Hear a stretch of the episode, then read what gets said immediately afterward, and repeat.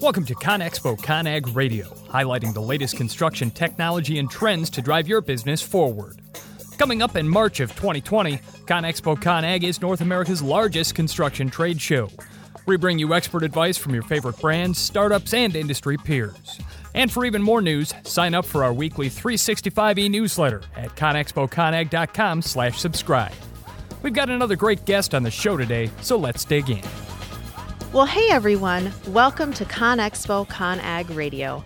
I'm your host, Missy Sherber, and I'm thrilled to announce a new segment on the podcast called Contractor Conversations.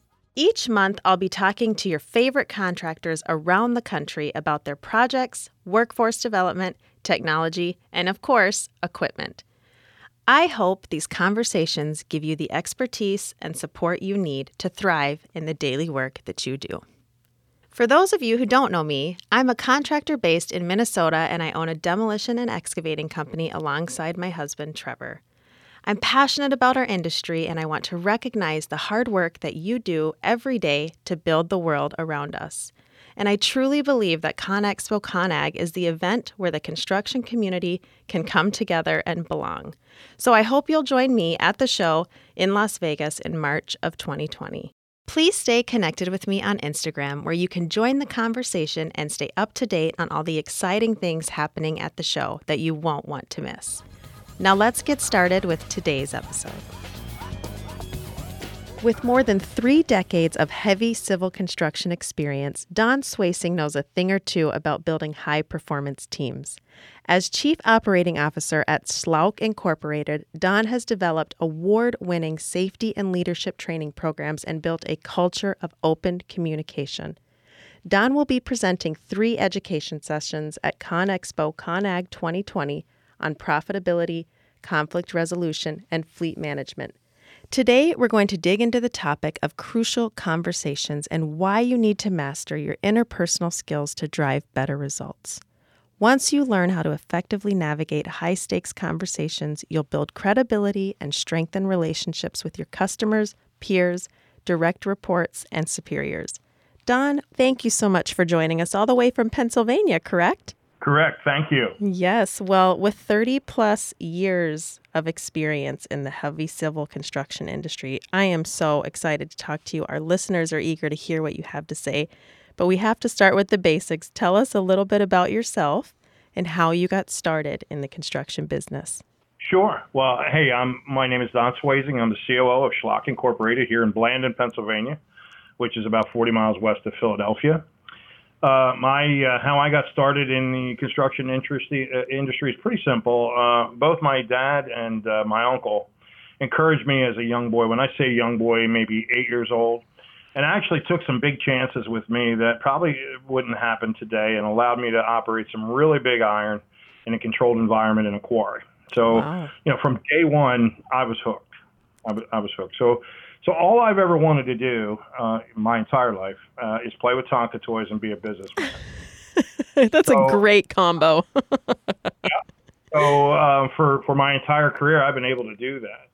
I also have been very fortunate with people along the way who have believed in me and given me chances or challenged me to grow and step up. So, you know, if I wanted to make sure that you knew one thing, it's uh, that I try to do that myself today. That's I try to pay it forward. That's awesome. So now the transition from being the eight year old, first of all, I have to ask, what was the, do you remember the first piece of equipment you were in? What it was? It was a Hough uh, 400, which was um, a, quarry loader similar to a Caterpillar 992 today. So oh, I remember wow. it like it was yesterday. Oh, it was that's... a massive, massive machine. that's so awesome. And what were the first steps? Because I know we do have a lot of young listeners who are interested in in getting into this industry. What were the first steps for you making that transition, you know, from school to construction? Yeah. Um, well, I had an opportunity um, with a contractor over in New Jersey, and uh, basically, I I sort of told a white lie, and what I told him was I could run equipment. Okay, so he gave me a chance, and uh, he knew at the end of the first week that I couldn't do it. But back to back to the beginning, he believed in me. Yeah. And uh, he made an adjustment to my pay. He allowed me to make big mistakes. He allowed me to have seat time, which is very important if you want to be a heavy equipment operator. Seat time is everything. Yeah. And, uh, you know, it was just a continuous process from there. But that's a great question. So you'd say, you know, you, you really took some boldness on your part to get in the industry, which is something that's been a common topic on this on this podcast is the boldness to take the steps even if you don't know what you're doing, correct? Correct. Step up. Step, up. Step in. step in, get in that seat and get the time. Well, let's talk a little bit about business and industry outlook. And with 30 plus years experience in the industry, we're really looking forward to hearing what your thoughts are on what your biggest challenges are right now and how have they changed from 10 years ago, even 20 years ago. Yeah, I gave that some thought. So um, I would say for, for us, or my view at the moment is attracting and retaining talent in our industry. Mm-hmm. There are so many career choices for young people today. You know, we're faced with uh, you know what I call a gray tsunami, which is the, you know sort of the boomers uh, retiring and uh, leaving a skills gap. So um, that was the first thing that came to mind. It's the first thing I wrote down. So you know why why did that happen or how you know how does has that changed? You know i go back to what i call the construction depression of 09 and 2010 yeah. And i believe that forced a lot of people to look at under other industries you know at that period of time and and not all these folks have returned. Right. So you know if at the end of the day i said hey what's going on? There's ample opportunity. We could grow more um, the limiting factor, the constraint, um, you know, at the end of the day, is for us is available uh, qualified trade workers. Absolutely. And with that said, I think that's great attracting and retaining talent. If you had one tip on to attracting new talent into the industry, or even like you said, those that were in the industry and maybe left during that Great Depression, what's your number one tip for attracting talent, and what's your number one tip for retaining that talent? Well, the attraction, I think, comes back for me. It comes back to your public reputation. So, you know, at the end of the day, um, do you treat people well? Do you pay them well? Um, is there career path? Um, at the end of the day, um, have you been around a while? You know, what's the equipment look like? What's mm-hmm. your brand? Um, that gets them in the door. That's great. Uh, the retention, the retention's a little different. It it focuses on: Are you going to develop me? Are you going to help me grow? Uh, am I going to be able to make money to feed my family and take care of myself? Uh, you know, so once you get them in the door, you got to take care of them. Oh, that's great. I think that's fantastic advice. I know a lot of business owners out there asking themselves those questions. Um, now, what do you see as the biggest growth opportunity? We've exited that depression, thankfully. What's the biggest growth opportunity for the construction industry in the coming years? The thing I thought about was um, more about what we're doing right now. So I talked a little bit about the constraints, okay, and mm-hmm. um, some of the things that are in the way. We see continued strong growth opportunity, um, but we're very cautious to not dilute ourselves and, and, diminish our clients' experience. So, so really, any right now, because of the shortage of labor, um, we're making our money with what I call our no's, with you know what we say no to. Oh, interesting. Can you explain that a little bit more? Well, we, we have a great, you know, Schlouch has a great brand, a great team of people competent people, high energy. Uh, we're, we're, recognized as industry leaders in many areas. So the opportunities funnel here, um, you know, in a steady uh, high level of, of uh, activity. Um, and it's difficult for us because 80% of our business is repeat, right? So we have strong relationships. People are counting on us to deliver. Wow. But it's very easy to get over allocated. Okay. So, so I, and, and back to crucial conversations, we'll talk a little bit more about this um, we need to be able to say no, even if it's a beautiful opportunity and it's a job right next door. If we don't have the resources and and the ability to perform or deliver, we need to be able to do that. So we make more money with our nose than um, you know, sort of take it yes, yes, yes. I'll take as much as I can get, figure out how to do it, dilute everything, and then fail everywhere. I am so glad you brought this conversation up because uh, Trevor, my husband, and I have had this exact talk, and I'm always the one who really wants to say yes to everything and take on every opportunity. You know, he's more thoughtful and just kind of says, "No, I don't think we should." So you've really helped, you know, in our our business relationship, and I appreciate that. well, the next time you think about that and you want to say yes, use the use the let this pop up in your mind, inch deep, mile wide. Interesting. Okay, and that's not how you built your business. You did not build it that way. So once you stretch your people, they they're great people, right? You've got all these great resources, great cash position. Once you stretch it, um, you're at you're at tremendous risk, and everything you built could go down the go down the drain in the blink of an eye. That is such great advice. I am writing that one in my business journal. Now let's um, shift over to talking about equipment and technology, and this is a great thing to talk to you about because it sounds like you have a very experienced fleet manager who's responsible for 300 pieces of equipment, including 150 pieces of heavy equipment. Correct? That's correct. That's awesome. Now, what's been crucial in your business and heavy civil engineering? You know, what pieces of equipment, what kind of technology has been crucial for Schlouch? Yeah. So I so I asked the team that, and I and I got some. I got three different points of view. So I'm going to share all three with you. Right. Awesome. So, so I don't know if you know this, Missy, but Schlouch actually won uh, a, the AEMP's Fleetmaster uh, Award in 2016. Wow. So that's that's actually the best of the best. But it was really sort of pr- pretty simple fundamentals that got us there. Okay, so so technology that was crucial in helping us develop, um, you know, to Fleetmaster. Uh, number one was um, oil sampling. Okay, so at the end of the day, the predictive analytics that we use, we're making big decisions uh, based on that sampling, right? And that's and that's something that at the end of the day we had to teach ourselves to do but it has helped us prevent either costly catastrophic failures, uh, protected us from early life component failure, and we also um, we make big buy sell decisions. Uh, we might adjust our disposal times.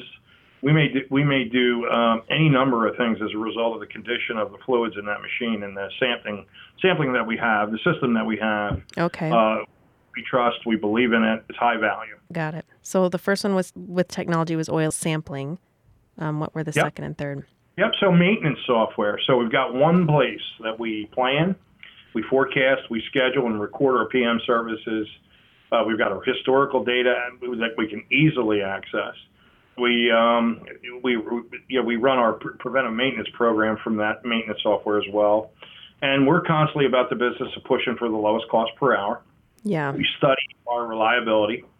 We want to know what's what's reliable, what's available, and then uh, we'll, we'll glean insight for purchasing uh, decisions from that software as well. So we're tracking costs as we go. Okay, awesome. So oil sampling, maintenance software, which it sounds like part of that focus is efficiency, is making best buying, purchasing decisions, and preventative yep. measures, which is fantastic. And then what's the third? Yep.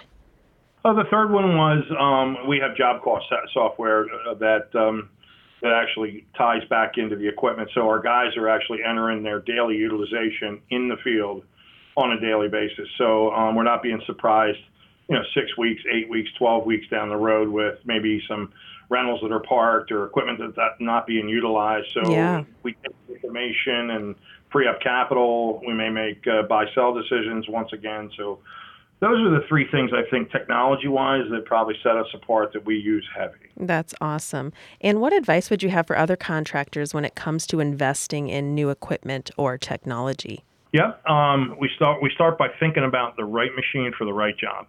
Okay. So uh, maybe you have a skiddy that you think you could use or a skid loader, but if it if the if the effort really requires a 963, you're going to have to pay. You'll you'll pay for that. You'll pay for it repair cost. Your production will go down right machine for the right job. Got it. Right machine for the right job is really just such a simple but important, you know, buying decision factor to think about.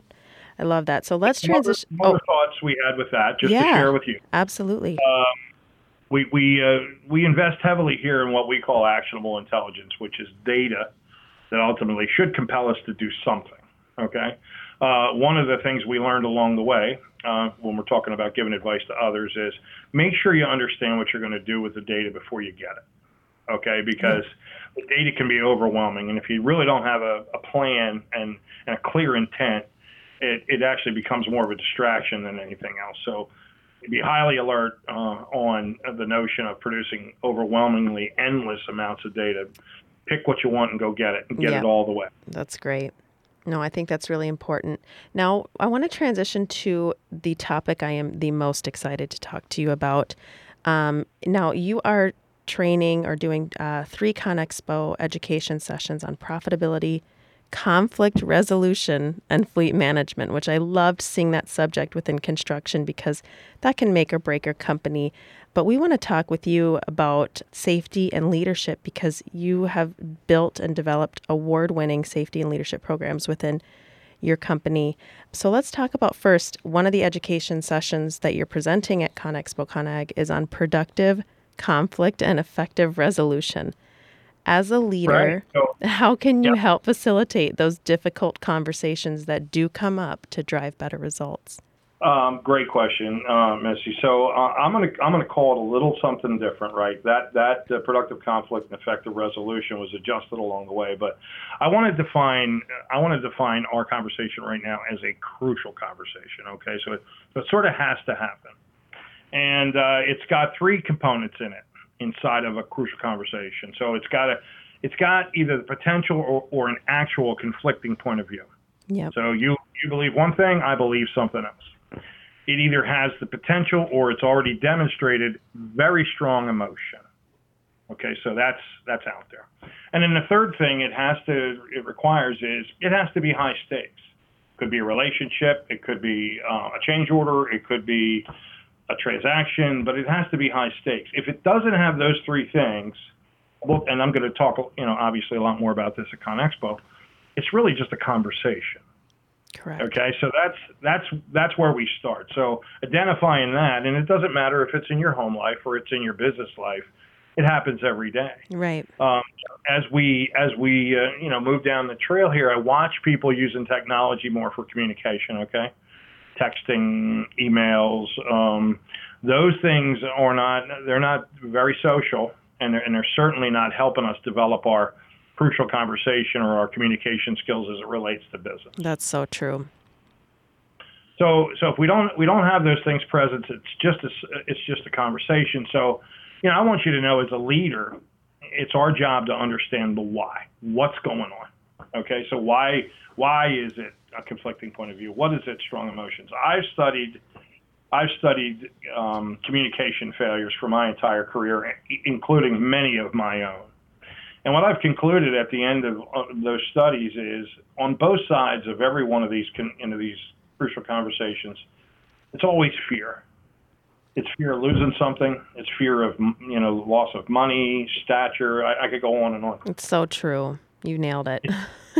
so, so we understand. Like I understand, we're both going in to have a crucial conversation, you and I, and we're both afraid. Well, now we sort of have a common ground. Okay, so so if we we also know that it's going to get messy, right? Yeah. We know. So so people are gonna they're gonna avoid it. It's natural to avoid it, um, but they're going to avoid it because it's messy. It could be emotional. I don't want to get angry. You know all those kind of things. So I spend all of my time today trying to understand the why, and then plugging in either how I personally can improve the outcome. And I don't want to have every crucial conversation here at Schlouch. I want to coach my people or how I can help them, you know, by to improve the outcome by being support for a crucial conversation. So if I ring the bell here and say, "Hey, get it in the calendar. It's time for the crucial conversation," most everybody knows. They know it's it's time to really dive in, dig deep, and no more. And avoidance. I like that you brought up that word avoidance. I I feel like that is quite common in construction, avoiding these difficult conversations one, we're busy, we're going, we're going, but it can really fester and build up and, and create chaos on a job site if it's not addressed. Certainly chaotic. So, um, you know, I gave thought to why it's important to develop these skills as a leader and create a culture of communication. So, to me, most people are uh, conditioned at a very early age to avoid conflict. Mm-hmm. We're all trained that way. Don't do that, right? Don't stir it up. What kind of mood's he in? On and on we go. Unfortunately, when you move into a leadership role, uh, you then become really ill equipped to deal with the conflicts and business problems that show up every day. Uh, so if you, these skills must be developed if you want to go all the way, right. because unfortunately, if you if you don't do it, somebody else has to. Could be your boss, could be the owner, but it has to be done. Absolutely. Um, inability the inability to engage in these conflict in productive conflict, uh, conflict resolution it's real clear and i think you're to this is going to resonate with you drama drama in the organization, right? There's fits and carrying on and whatnot and all that. Yeah. The team's morale goes down. Everybody knows what should happen, right? But nobody's really moving the ball forward. Productivity is impacted while we're busy talking about what should be done in the drama. You know, there's a big impact on profitability and most of the time on relationships. So I didn't say there was an issue or an impact to a negative impact to relationships by having a crucial conversation. I'm telling you that my uh, my impression is um, the avoidance of those crucial conversations has a much greater impact, negative impact on relationships. And that is so outstanding to hear that, and and I think that's just something great for all of us in the construction industry to really to really listen to and and hear. So tell me this on that subject of okay, we're feeling encouraged and and like we've got to have more difficult conversations to keep a more positive, good team culture. Let's start with employee to employee you know, something's festering there, could become, you know, there's some avoidance in a difficult conversation. How do you recommend um, staff to staff approach each other for a difficult conversation? Great question. So, uh, you know, we, we start by establishing a culture of expectation. So, what does that mean? Okay, um, I have a com- I have a problem with Kevin. I'm not going to Kevin's boss to talk to about the problem, or I'm not going to HR. I'm turned right back around and I'm I'm directed back to Kevin. So setting an expectation in the organization that you're not going to tolerate that as a leader or take a side or have you know sort of siloed conversations, you're going to create an expectation that we talk to each other. So that's that's you know worker to worker. That's that's how we do it. That's great. Uh, and if you get stuck and people get stuck, I don't have a problem with facilitation. Okay, what do I mean by that? I'm going to get Kevin and the other person in the room well, Kevin, you said that this person's coming to work at 8:30 every Monday, and you want him to come at 8. Tell him.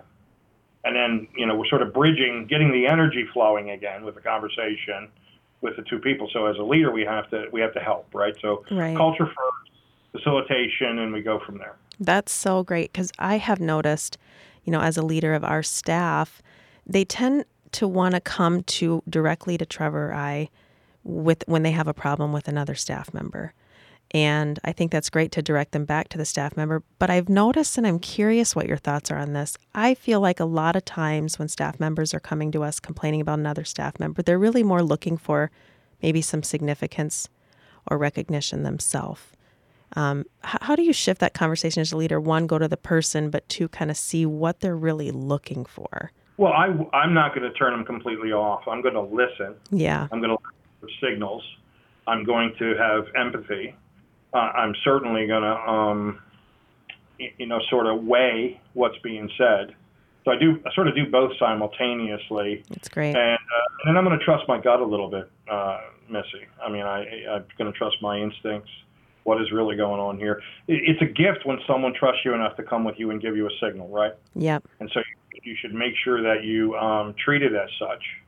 And um, you know, sort of nurture nurture the whole relationship, the whole experience along the way. Absolutely. A small, small company, I got to believe it's dangerous. The problem with that is six people. You're going to alienate someone if you don't take yourself out of the middle. Right. Absolutely. Somebody, somebody got to go. It's a it's a one. You know, it just it just doesn't work. And you know, I'm working on approachability. Okay, making sure I'm approachable. If I pick a side, I am no longer approachable to one of the two people. Right. Oh, interesting.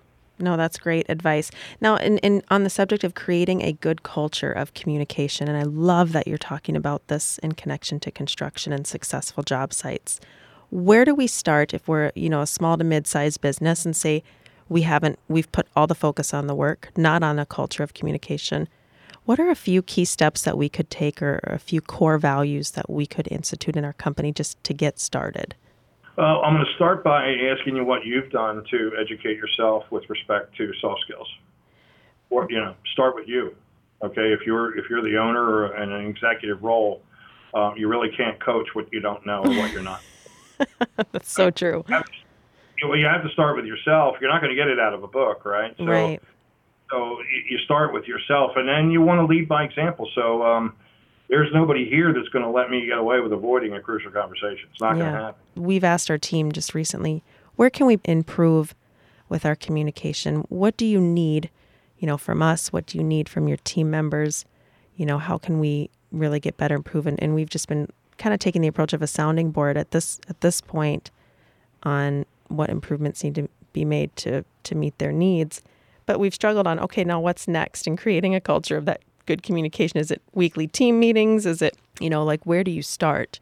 Well, I, you know, I, I gave that some that your question some thought as well. So, as I'm as I'm doing in, in, in ConExpo at ConExpo, you want to coach the team on the benefits, right? So, hey, do you want trauma to go down? Do you want your quality of life to go up? Do you want your area of responsibility to be more profitable, more productive? Oh, that's great. Um, so we're we're going to we're going to talk about. We've already started with ourselves.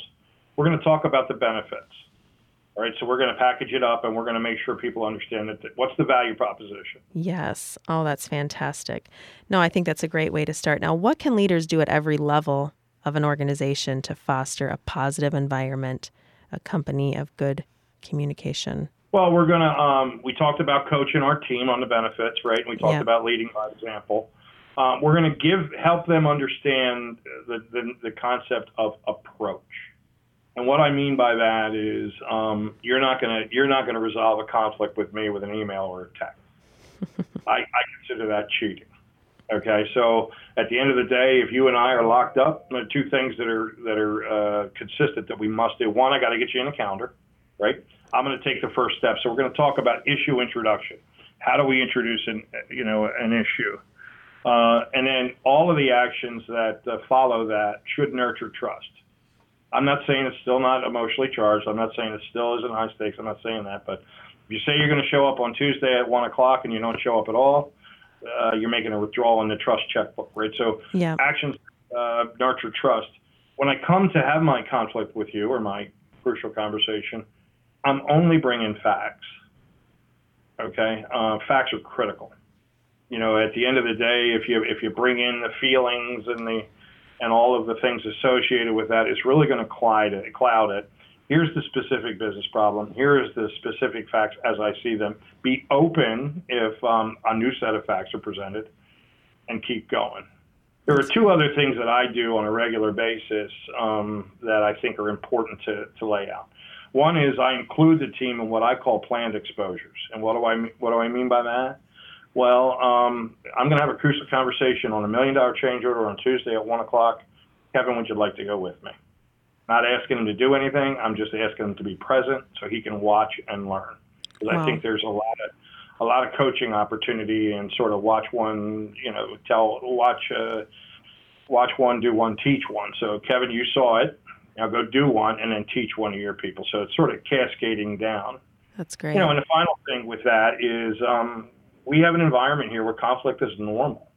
And so um, it's as normal and conflict resolution is normal. So there's nobody saying, like back to that early training when you were a kid, conflict is not normal. We, we rough up, we, we, we bump up against each other hard. And what it does is it makes for a stronger team. Trust goes up, credibility goes up, respect goes up. These are, you know, and you would think it'd be the polar opposite, right? Right, absolutely. And and you guys have grown so quickly. Um, with your staff, the amount of the staff that work for you and that are just really happy with the culture and everything. And so you've fostered an environment of conflict is okay and it's safe. We can have these conversations. And I think that's just absolutely fantastic. So tell me now, why is training, and, and you've really touched on this already, but I just want to dive specifically into this. Why is training such an important element of workforce retention, not just of a good company culture, but of actually retaining people? Yeah, great question. So I, I thought about that as well. So I'll, I'll, start by sort of sharing our culture. That'd be great. You. Yeah, that'd be great. And it, it revolves around three words. Okay, and those three words are care, trust, and help.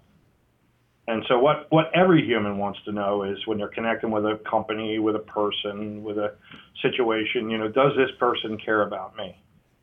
Okay, and that's, you can't fake that. So, does the person care? Um, can I trust that person or the company or whatever it might be? You know, and then, you know, is, is the company person positioned to help me? Because everybody needs help. So, so it starts with culture. So, with retention, our care, trust, and help is authentic, right? So yeah. we move beyond the culture, and then we're we're very public with acknowledging that we, we, especially the leaders here, have an obligation to help people grow their skills. And and why do we want them to grow their skills? Because we actually um, we we are focused on helping people advance their career. We want them to earn more money.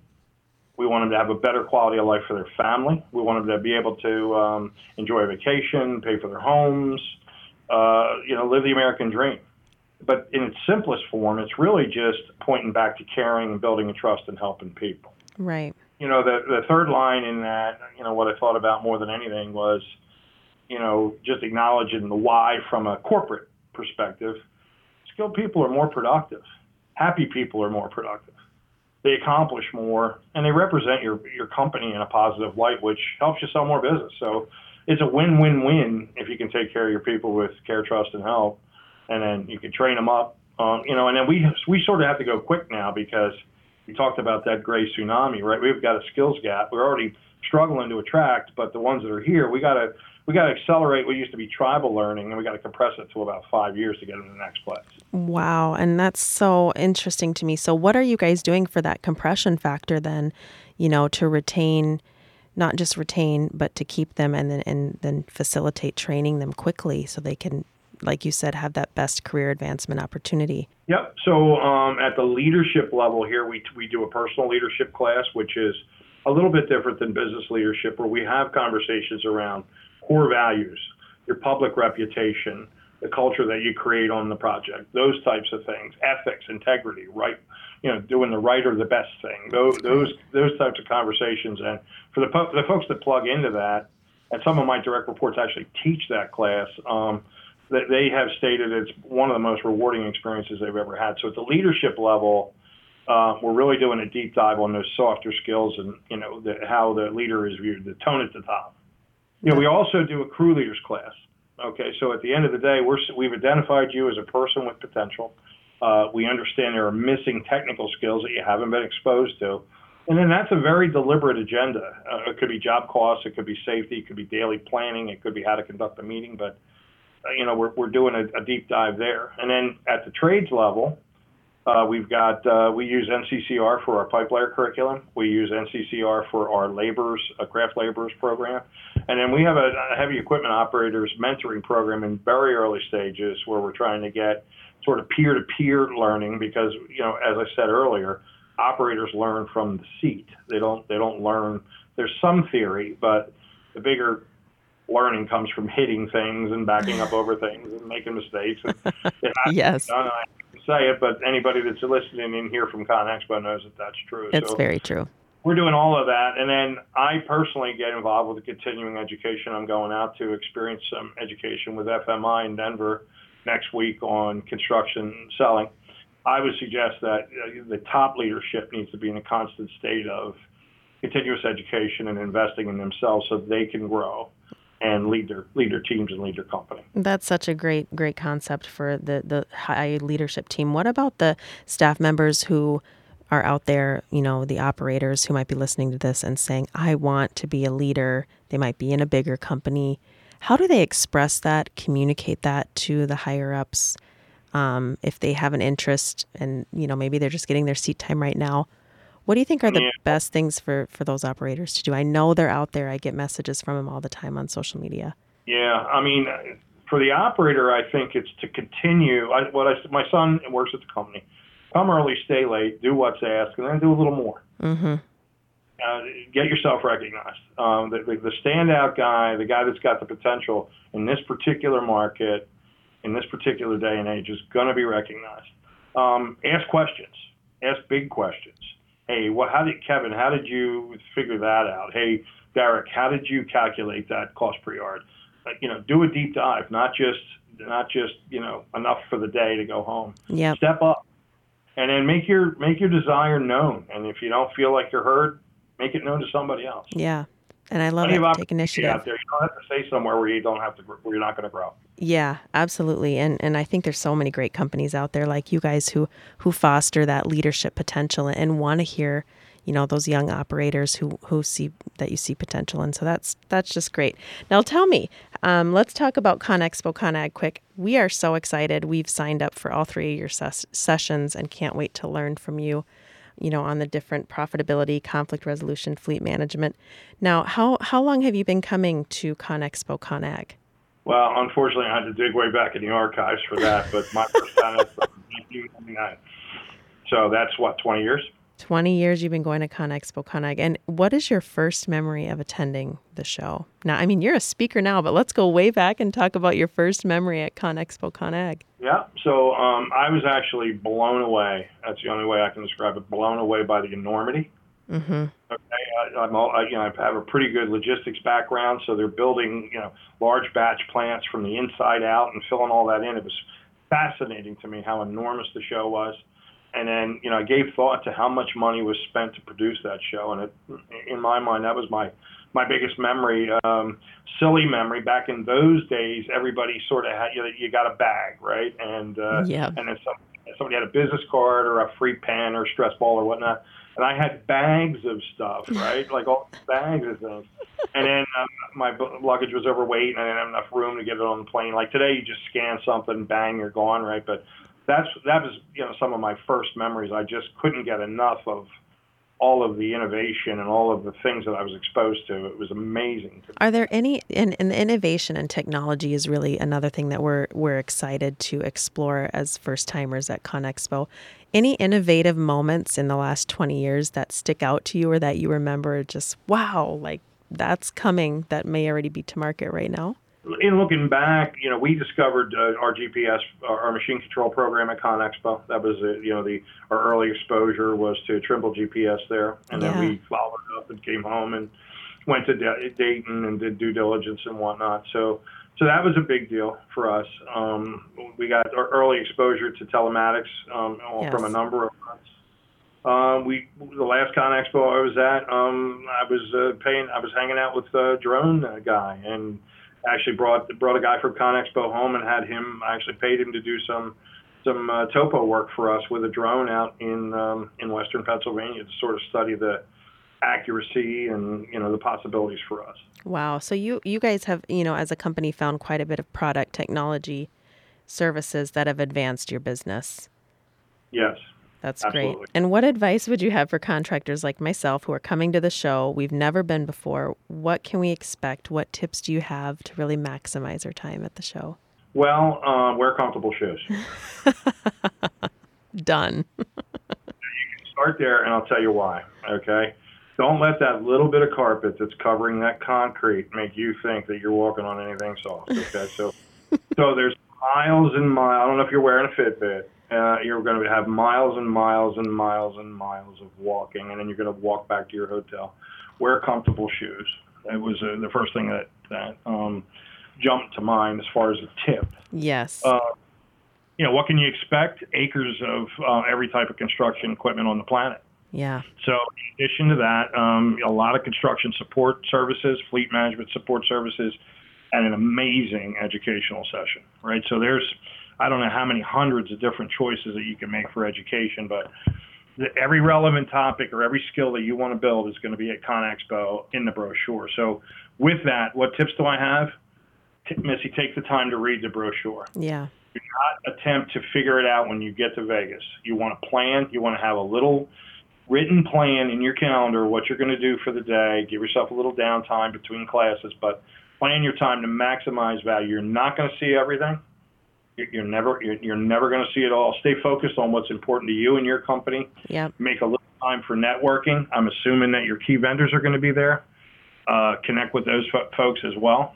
So, you know that's downtime when you're not talking about a deal, you're not talking about a transaction, you're not talking about a problem, and you can just pull together closer, right? If you're talking about building that relationship. Absolutely, that's so great. great. Um, and now, enjoy Vegas. Vegas is uh, an adult playground. Right. Well, and now with the education sessions, I am getting that question quite a bit on my social media feeds of should we buy the education sessions? And I I love learning. You know, we're that that was a no brainer for us. But why don't you? Because you've been through it, you've experienced the education sessions this year. You're speaking at a few of them. What would be your answer if someone said, "Should I buy the education sessions and why?" Yep, absolutely on the education sessions, even if it's only three, and I don't know what the costs are, but even if it's only three, like, you know, do you want to improve your estimating? Do you want to understand more about mass excavation? Do you want to improve the reliability of your equipment and your fleet? Do you want to understand contracts? Do you want to develop your skills with soft skills? Everybody has something that they need to learn. So don't pick 50 classes try and pick three, and then the value will be in those three. But um, I, I really believe that people would be selling themselves short if they didn't tap into that that education. That's I mean, it, that's great. key component of uh, ConExpo. Well, I love you know that that you have been there on all levels. I'm so excited to hear your education sessions. Like I said, we will be at all three of them because they're just such important topics. Um, we, I want to you know close out with resources you know as as i was reading about you and your experience and and the fantastic programs both safety and leadership that you've created at your company at at Schlouch I, I wanted to leave our listeners with resources. Now, would you be willing to maybe just give us a list of resources or maybe email me and we can post it, you know, when we release the blog? What are your top resources if, if for leadership and safety that you would give these listeners? Yeah, for the listeners, uh, one of the one of the one of the most instrumental um, safety resources that we utilize to to shift our culture to um, accountability based, with the leaders owning all employees owning our safety culture, was came from a guy by the name of Zachary Knoop. Zachary Knoop is the head of CAT safety, and I would not be shocked. Uh, I would be I would be more shocked if Zachary wasn't at ConExpo. So uh, first and foremost, and then uh, if, if you wanted to do a drill down, it was a DVD called Speak Up, Listen Up, and it was ba- the concept of Speak Up, Listen Up is real simple. Um, hey, employee, you have an obligation to speak up. Hey, leader, you have an obligation to listen up. And uh, it's about safety feedback and making a company, a project, a culture safer. That's great. So that that for me um, sticks out like like nothing else. So that I didn't anticipate that question, but that's what came to mind. and if you think of any more, definitely send me an email. You know, and what about leadership? Any any resources pop out to you that would be great for us to walk away with of how can we take this to the next step if, if you know as we felt inspired to develop more as leaders. I'll give you two in no particular order, right? So we used Penn State. Penn State has a has a leadership program, and then what we did with it, there was four of us that went. We came home and and sort of modified. Remember, because you start with you first, right? So you're, right. you're doing your leadership push-ups to come home and maybe make things better for your team. So we went to a local, respected um, state college, and uh, we, we did push-ups there. We also use FMI, uh, which will FMI will certainly be at ConExpo, but FMI has a world of leadership coaching and training, all the way down to crew leaders, project managers, project manager academy, project management institute. Oh, awesome! Uh, you know, th- those are our those are our go tos. Okay. We, we, we want to develop. Great. I just feel like a lot of listeners will definitely walk away from this this conversation saying, "Okay, I want a better safety program. I want a better leadership program." So those are two great resources. FMI is one I've never heard of, so I will have to put that on my map of ConExpo. Yeah, you, you and, um, certainly um, I can have offline conversation with you, connect you with principals. Yeah, awesome. So let's do our quick rapid fire round, and this is just a fun way for our listeners to get to know more about you, Don, before they come hear your session at ConExpo. Um, what was your first job? I baled hay and straw on a farm for a dollar sixty-five an hour. That's fantastic. You were you were rolling in the dough. Rolling in. Well, as a kid, I was probably eleven yeah. years old. I was seventy-five bucks a week. Oh, that's awesome. What was your first car that you bought once you saved up that dollar sixty-five an hour? Yep, I paid two hundred fifty bucks for it. It was a nineteen sixty-six Plymouth Belvedere, baby blue, three on the tree. and if you weren't doing this, which is hard to imagine because you've been around it since childhood, but if you weren't doing this, what would you be doing? I don't know. I'm living my passion right now, Missy. I, I, I can agree with that answer. Now, what song gets you pumped up in the morning as you're living your passion in construction? Statesboro Blues, the Allman Brothers. Who is one person you wish you could have dinner with? My mother. Mother. What is your favorite piece of equipment and why? Uh, it's a 963 Caterpillar track loader. Why? I spent 15 years of my life as a heavy equipment operator, uh, and I made a difference every day while I was running that equipment. So wow. that was that's a, a big, proud part of my career. Uh, I, lo- I love telling that part of my story. Um, Caterpillar track loader. Wow. So you were in a 963 track loader and now are just developing leaders. That is just very cool. We might need to have another interview session and just talk about that story because I'm sure operators would love to hear that. Last but not least, the gas station is a definite part of the construction worker's life. What is your go to gas station food? A hot dog. just, just ketchup and mustard. Well, Don, thank you so much for your time today. We really learned a lot here. I, I, think you, you nailed an important part of workforce development, which is leadership development. And we so appreciate your wisdom and the principles we've learned today. We can't wait to see you and hear more from you at ConExpo. So thank you again for your time and for joining us. Thank you guys as well. Have a great day. You too. And that's going to wrap up this edition of ConExpo ConAg Radio. If you like the show and think other people should listen too, make sure to subscribe and maybe leave a review on iTunes. We'll be back next time with another great guest. Until that time, be sure to visit conexpoconag.com slash subscribe to sign up for our weekly e-newsletter. More than 30,000 other construction industry pros are already receiving news and insights to move their business forward.